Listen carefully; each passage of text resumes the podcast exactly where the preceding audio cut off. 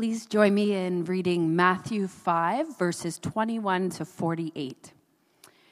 You have heard it was said to the people long ago, You shall not murder, and anyone who murders will be subject to judgment.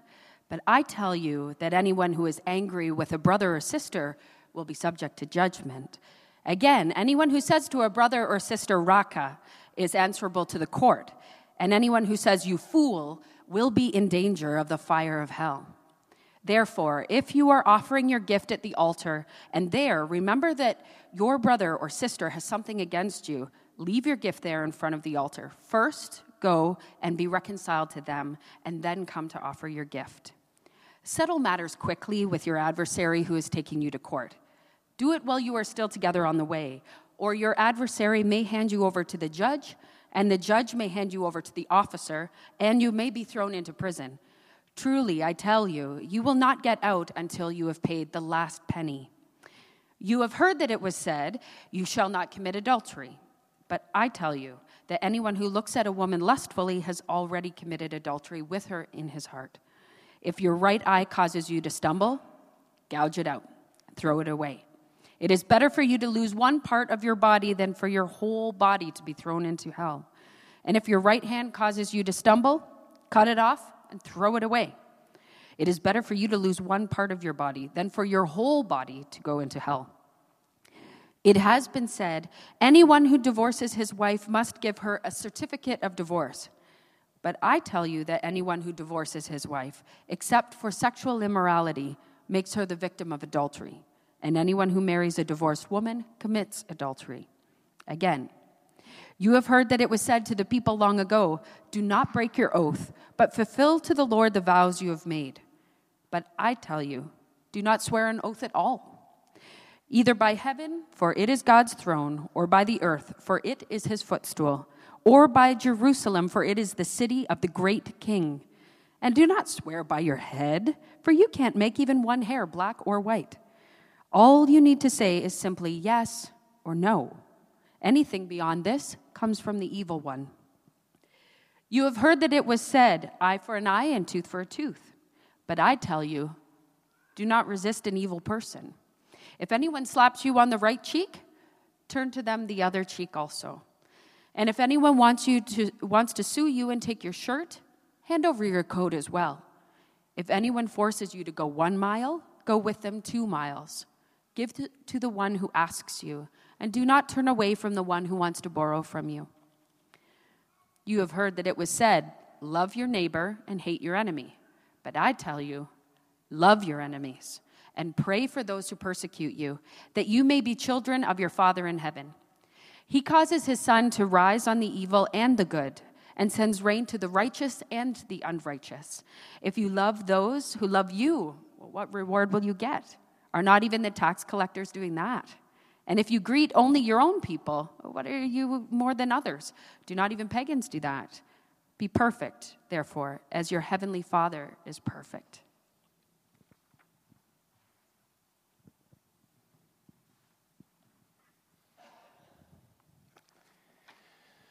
Well, in the first year of my life, NASA launched an object into space called the Voyager 2.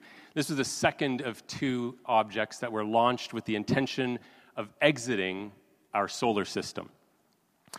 And so, what they thought was that we're going to send this thing so far out there in hopes that maybe we will be able to communicate with some other species or some other life form in the galaxy. And so what they did is they put this thing on it. You can see it uh, there. I've blown it up on the next slide called the Golden Record. Now, the Golden Record is a kind of time capsule to communicate the story of our world to extraterrestrials. It was on this 12 inch gold plated record, and it contained the sounds and images selected to portray the diversity of life and culture on Earth. Sounds like the surf, and wind, thunder, birds, whales, and other animals. Musical selections from different cultures and eras, and spoken greetings from Earth people in 55 languages. And so the idea was that this thing is going to be floating out there for decades, centuries, millennia, who, who knows how long. And eventually someone will come across it and they will learn all about humanity. But Carl Sagan, the, the scientist who was overseeing this project, he, he acknowledged the spacecraft will be encountered and the record played only if there are advanced spacefaring civilizations in interstellar space.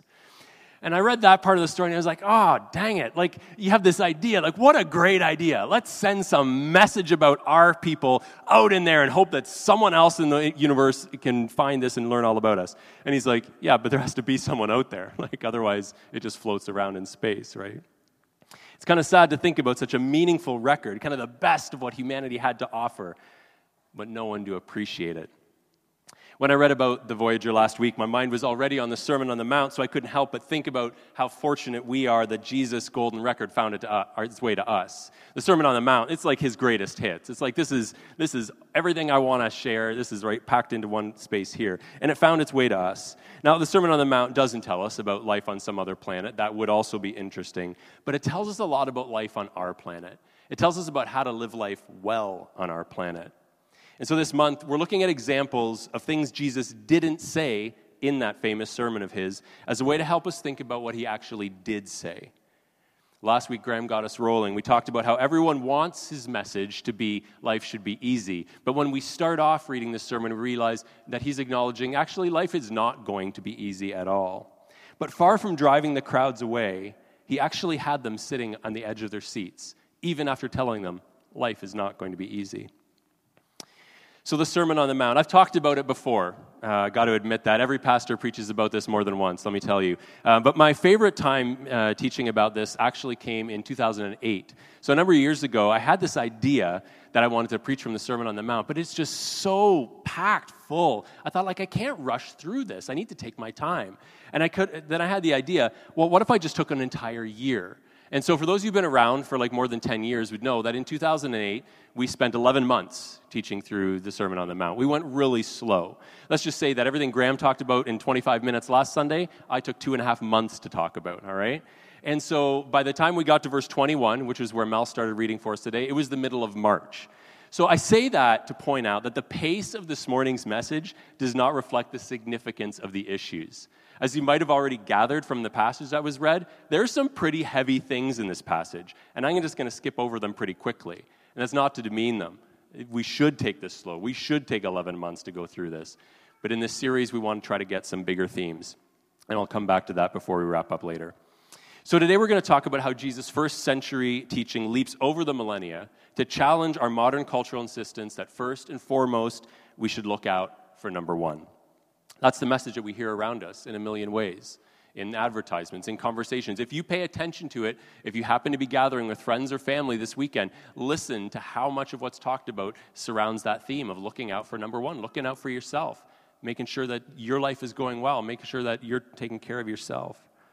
But what Jesus says in this next section of the Sermon on the Mount blows that kind of thinking out of the water. What comes next is a, se- a sequence of six consecutive, you have heard that it was said, followed by six clarifying, but I tell yous. Now, this is interesting because at the tail end of last week's reading, Jesus made this very interesting statement. He said, Do not think that I've come to abolish the law or the prophets. I have not come to a- abolish them, but to fulfill them. So, first, he tells them, he makes it very clear you can't cut a, even a piece of this law out. You got to fulfill it. And not only do you need to fulfill it, you need to do better than fulfilling it. And then he goes on to cut down everything that they had heard about the law and the prophets.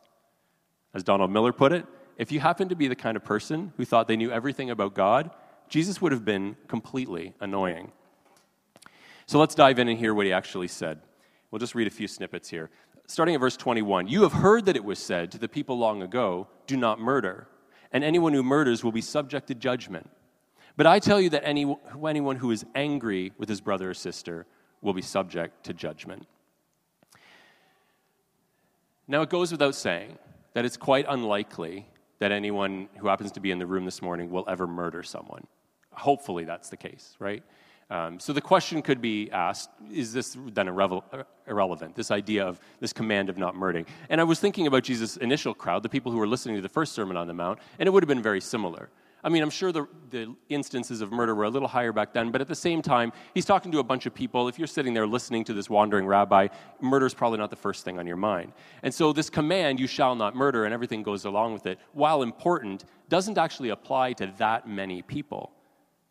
But anger, Now, that's something that we all experience to varying degrees. I got some images to, to help us understand the different ways that our, our anger shows up. First, there's like kind of the internalized anger, the anger that like burns and seethes inside of us, and probably no one can really see it on the outside. Oh, but it's there. Or, and then there's the, the anger that lets itself out. It's like, I can't hold in any longer, and so you maybe lash out at someone else. And then there's like, put your fist through the laptop anger. And uh, we've all experienced each one of these uh, in various times in our lives, right? Now, the Jewish teachers had made the fundamental error of thinking that the divine law was concerned only with a person's actions and not with their heart. And that's what Jesus comes to correct. He said, Yeah, okay, so you've heard don't murder. Yeah, of course not. But don't even be angry with someone. He wanted to try to get to the point of, like, why shouldn't we murder someone? It's for the same reason we shouldn't be angry with them. And then he goes on in verse 23 Therefore, if you're offering your gift at the altar, and there remember that your brother or sister has something against you, leave your gift there in front of the altar. First, go and be reconciled to your brother or sister. Then come and offer your gift. Two weeks ago, uh, I shared about my sister's accident. She was in a very serious car accident and spent a, a while in the ICU. Um, fortunately, she's recovering very well physically, and so I appreciate your support and prayers along the way.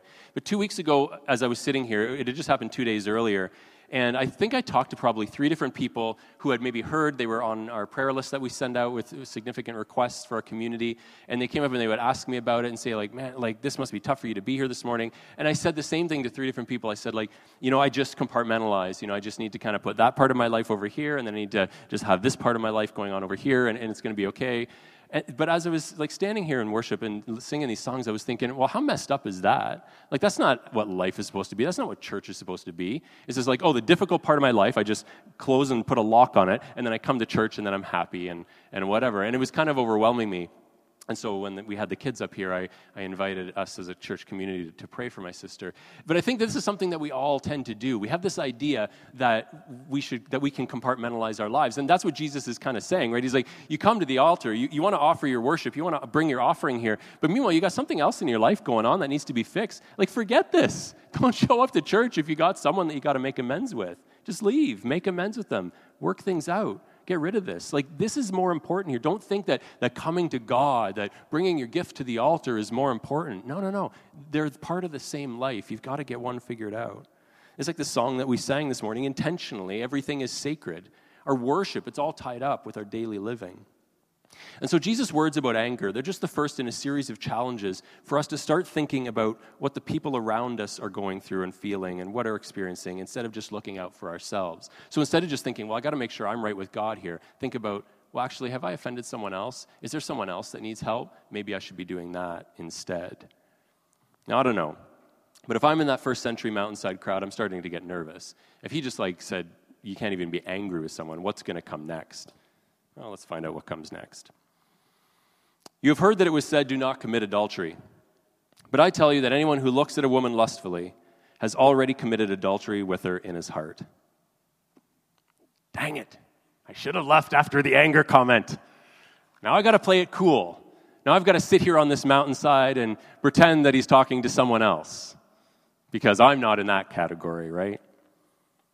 Recent surveys have revealed that 45% of women and 55% of men are guilty of committing adultery.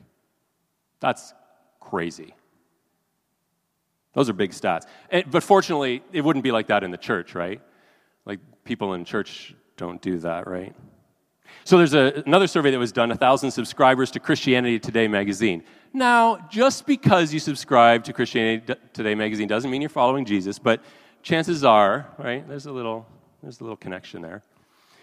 So, subscribers to Christianity Today, 23% indicated that they had had sex outside of their marriage. 45% had done something sexually inappropriate. So, whatever those numbers are, they're not good. Okay, so this is something that if, if very few people will commit murder, clearly more people will be unfaithful in their marriages. But as Jesus points out, much like avoiding murder, simply avoiding adultery is no clear indication that our relationships are healthy and whole. And this part of the Sermon on the Mount has always been particularly troubling because I am among the majority of us who have looked at someone with lustful eyes. For someone who loves God and has every intention of being faithful to his wife today, tomorrow, and always, as I pledged some 22 years ago, it's troubling to hear Jesus refer to me as an adulterer. But Jesus' point was not to induce guilt or shame, it never was. His point was to change the way that we see and think about the people around us. And that that is really important. It's not just the, the act that is wrong, but it's the way that we think about the people around us. Recently, I was watching an old 90s movie, and Kevin Spacey was in it. Kevin Spacey, who has had a recent fall from grace, uh, revelations about inappropriate actions years ago.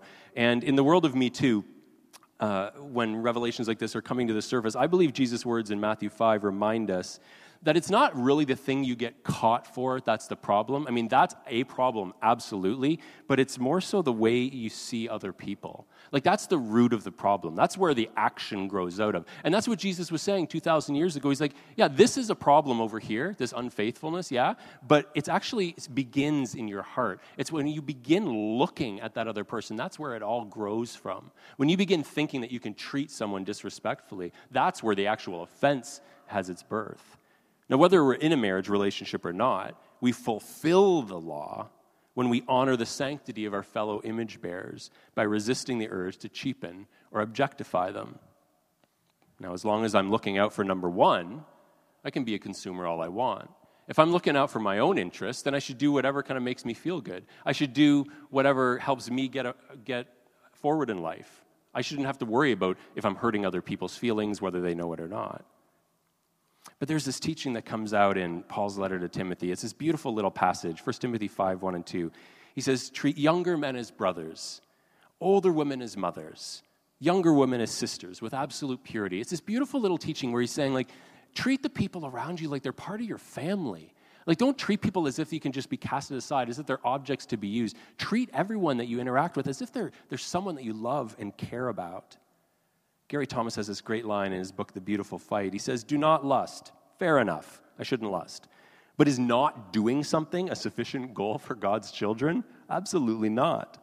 The gospel of transformation calls me to progress from not lusting to having eyes that honor, respect, and generate compassion.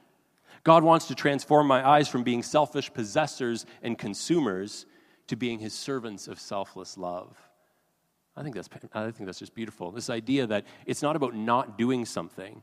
So it, it begins, well, don't do this terrible thing, don't commit adultery. But then it's, but then it's don't even lust after a person. But actually, it goes further. It's treat people like brothers and sisters and mothers and fathers. Like treat people like you love them and you care for them.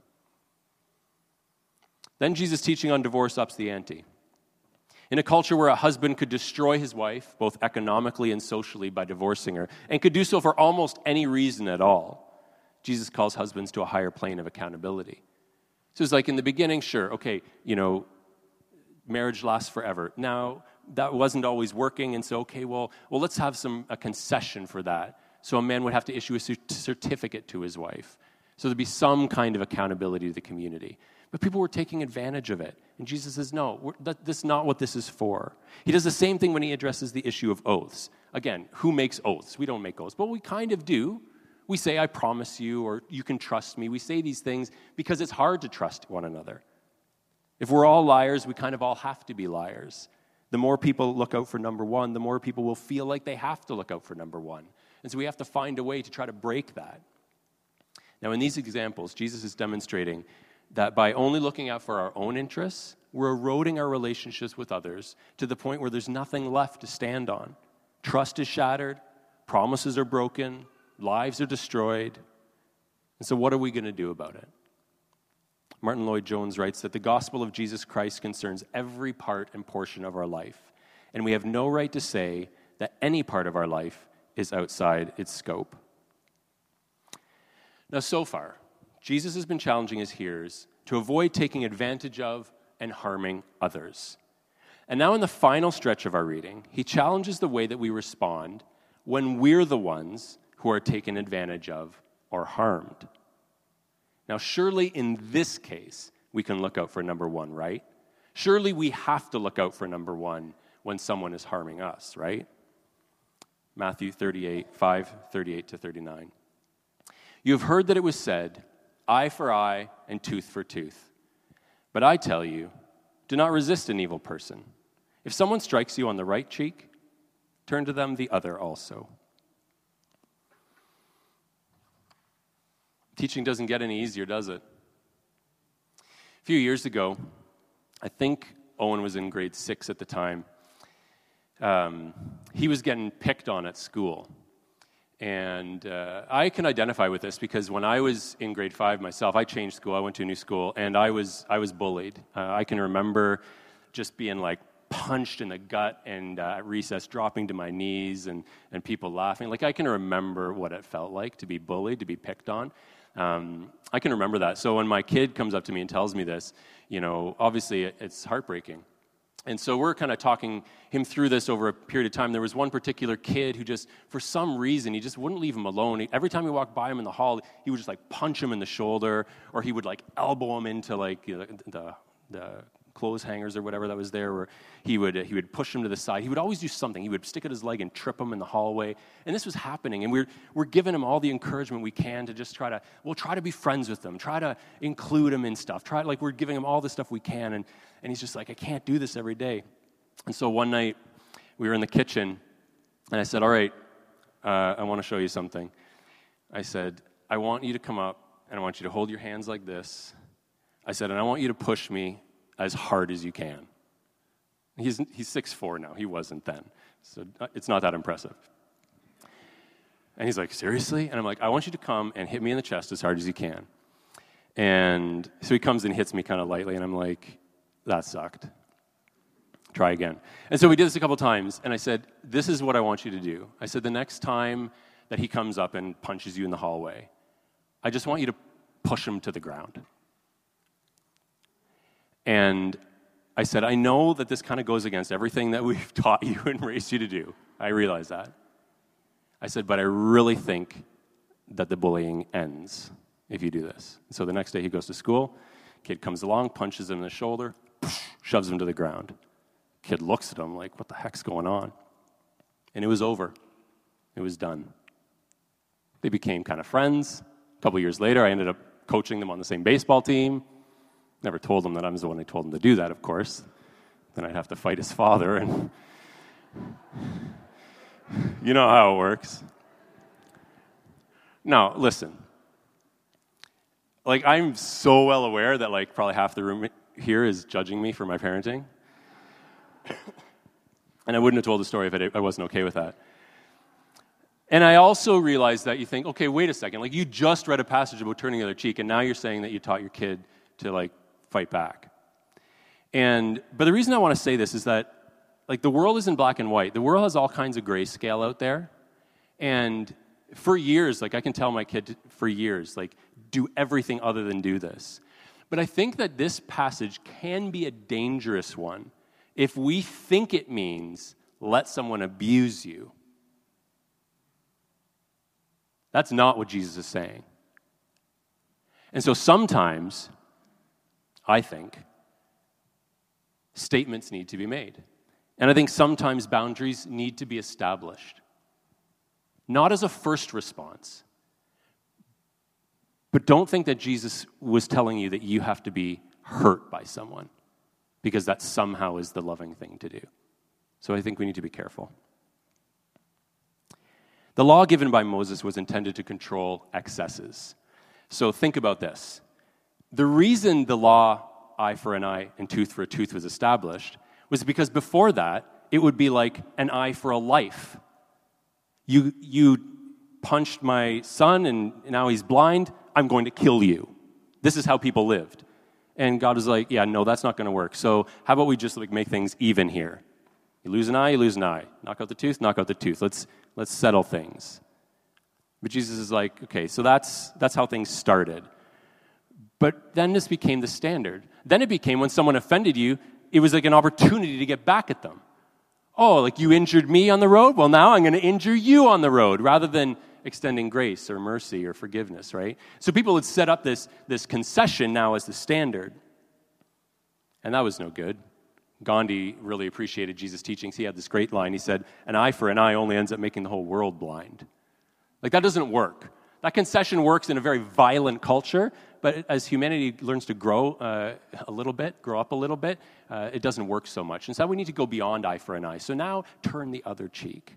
Because unless non resistance is our first option, we'll never choose it. Unless it's the first thing that we think about, the first thing that we try, we'll never choose it. If we always go to retaliation, if we always go to violence first, then that's just what we'll choose. So Jesus presents this as the better way to respond when you're injured or insulted. Now, that little section continues, verse 40. If someone wants to sue you and take your tunic, let him have your cloak as well. If someone forces you to go one mile, go with them two miles. Give to the one who asks you. Do not turn away from the one who wants to borrow from you. There's something really neat about this text. Uh, as you notice, there's a, a progression. It goes, it starts off with like a, imagining a situation where someone hits you, and then you imagine a situation where someone sues you, and then where someone pressures you, and then someone asks you to give them something, and then someone asks you to borrow for them to borrow something for you. It's kind of this this progression from something that would be really challenging to something that's a little easier. And I started thinking, like, what if we were to read this passage in reverse? It might be a little easier for us to get to the turn the other cheek thing, right? What if we started and said, imagine someone asks you to loan them something. Would you be willing to say yes to that? Would you be willing to say, I'll loan you this book, even though you'll probably get it wet and it'll have like all funky edges on the pages? I'm willing to loan you that book. Or I'm willing to let you to borrow this tool, even though you, you might break it and then I'd be out a shovel or whatever.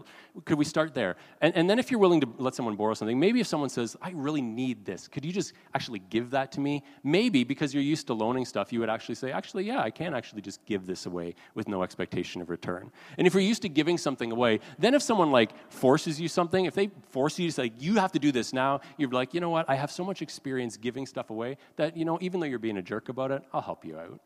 And then what if that person actually like sued you and took advantage of you? Maybe you'd be willing to just deal with that. And then maybe finally, if someone hits you, you'd be willing to say, I think I can turn the other cheek on this one. So we start with the small things. We start with the things that, if we look out for number one, we don't loan anyone anything. Why would I loan you? There's risk involved. You never give anyone anything. But if we get rid of the look out for number one idea and start with the th- small things, then we can get to that bigger place, that higher calling. At the beginning of the summer, uh, I was I heard a knock at the door, doorbell rang, whatever it was, and I go and there's this man standing on my front porch, and he's like dirty and sweating profusely. And I recognized him because he'd been doing some work at our neighbor's house. He'd been doing some work for them. He was digging this big trench, and he's standing there, dirty and sweaty, and he's like, uh, I got a question for you. He's like, um, I've, I've dug up like all of this dirt from your neighbor's yard, and it's just going to be so much effort to lug it all and put it in the back of my truck, and then I got to drive it to a landfill site, and I got to shovel it all out again. He's like, Do you have any need for like a big pile of, of soil? I'm like, No, sorry, man. And he's looking at me just like this, please. I'm like, Well, I don't know, what do you have in mind? He's like, well, what if I just like spread it out thinly across the back of your lawn, like at this back corner? You got a bit of a slope there. I could level it out. I've got this great grass seed. I'll, I'll rake it all in for you. I'll water it. It'll be great. I'm like, sure. So it didn't rain ever after that day. And then at the end of the summer, this was the result. This is my lawn at the back of my lawn. And all summer long, I had to put up with my kids making fun of me. Hey, look at the neighbor kids are playing in the sandbox. Hey, you guys want to go to the beach out back? Hey, Dad, are you planting a garden out there? What's going on? I mean, all summer long, just digs at their father for helping a person in distress. Anyways, it was a small act, and I paid for it, and I had to spend money on new grass seed, and every morning got out there watering it in September. It looks a little better now. Clarence Jordan, reflecting on this passage, this, this sequence of verses that Jesus goes through, he says, all it adds up to one thing let yourself be imposed upon. Now, listen, I'm no hero for letting the guy put grass, dirt at the edge of my yard. But there are going to be opportunities in our life where someone is going to want to impose on us. And are we willing to do that? To say, man, it's probably less of inconvenience for me to have crappy end back of my yard than it is for this guy to go through all this effort. Am I willing to let someone be impose on me? Hopefully, we'll be able to. But then this passage just gets crazy. Then this passage says, Jesus says toward the end of this section, love your enemies. Love your enemies. If you love those who love you, what reward will you get? Are not even tax collectors doing that? Like, seriously, everyone loves their family and friends and whatever. But love your enemies. But Jesus says this because the boundary lines we draw between ourselves and one another, they don't exist in God's sight. And as we grow and mature in faith, it won't exist in ours either. And so our task is to embrace this leveled out kind of love, where we're willing for others to take a little advantage of us if it helps them more than it would hurt us. If we're willing to, to actually love someone who maybe has hurt us or offended us or isn't like us. And this is the beauty. Clarence Jordan makes this great observation. He says, Jesus didn't tell his followers to love their enemies because it would or would not work. It probably never occurred to him to raise the question of whether or not it was practical. You just love people, you just serve people, you just look out for their interests instead of just looking out for number one. Regardless of the outcome, we're called to look out for everyone, not just number one. Now, if the Voyager spacecraft was intended for extraterrestrial beings, the Sermon on the Mount was intended for the most terrestrial of all beings ordinary people like you and I. It's practical, it's hands on, day to day living. And if we do miss out on some of the details by reading it so quickly, as I said earlier, perhaps we also receive the benefit of noti- noticing some overarching themes if we read a big chunk of it at once. An overarching theme like, stop looking out for number one. You're not the center of the universe here. But as another commentator observes, no man can hope to live like this unless he has the Holy Spirit. It is an eye for an eye and a tooth for a tooth until the Spirit of Christ enters us. You listen to the stuff I'm saying this morning and say, not possible. Yeah, you're right. If, on your own effort, yeah, not possible. But if we allow God to move and work in us, then yes, possible, actually. And in fact, probable. This past week, I'll close with this. Um, Melissa went to spend some time with someone uh, who was going through a rough time and had to have a difficult conversation. She had to have a challenging conversation. And when she got home, she was telling me all about it. And she's telling me, like, she's in there saying, like, when I was talking, like, I felt like God was speaking through me. Like, I, I could feel, like, the Holy Spirit in that room. Like, I, like, just, like, I never do. It was just, like, God was so with me. And I was listening to her tell this story. And the thought that entered my mind as I was listening was this is what it means to follow Jesus.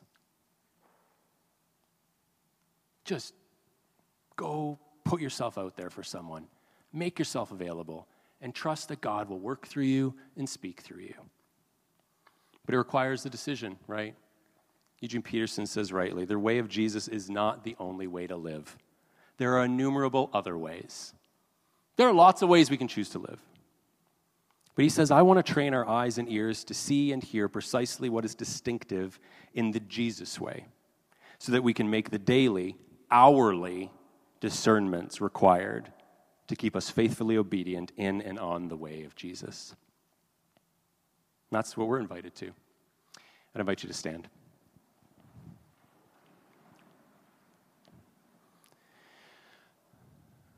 Lord, I've been thinking a lot this week just about how blessed we are to have these words. Last week we talked about all of the, the blessings in these Beatitudes. Blessed are the poor in spirit, blessed are the meek. But blessed are we because we've actually received this message, this sermon of yours. Blessed are we because we've been invited to live in a way that doesn't keep ourselves at the center, that actually puts the interests of others before ourselves. And so, God, I ask that your spirit would enliven us in this charge, in this task. That as we make ourselves available, that you would put opportunities in front of us. That you would help us be willing to put ourselves aside, to put others in front of us.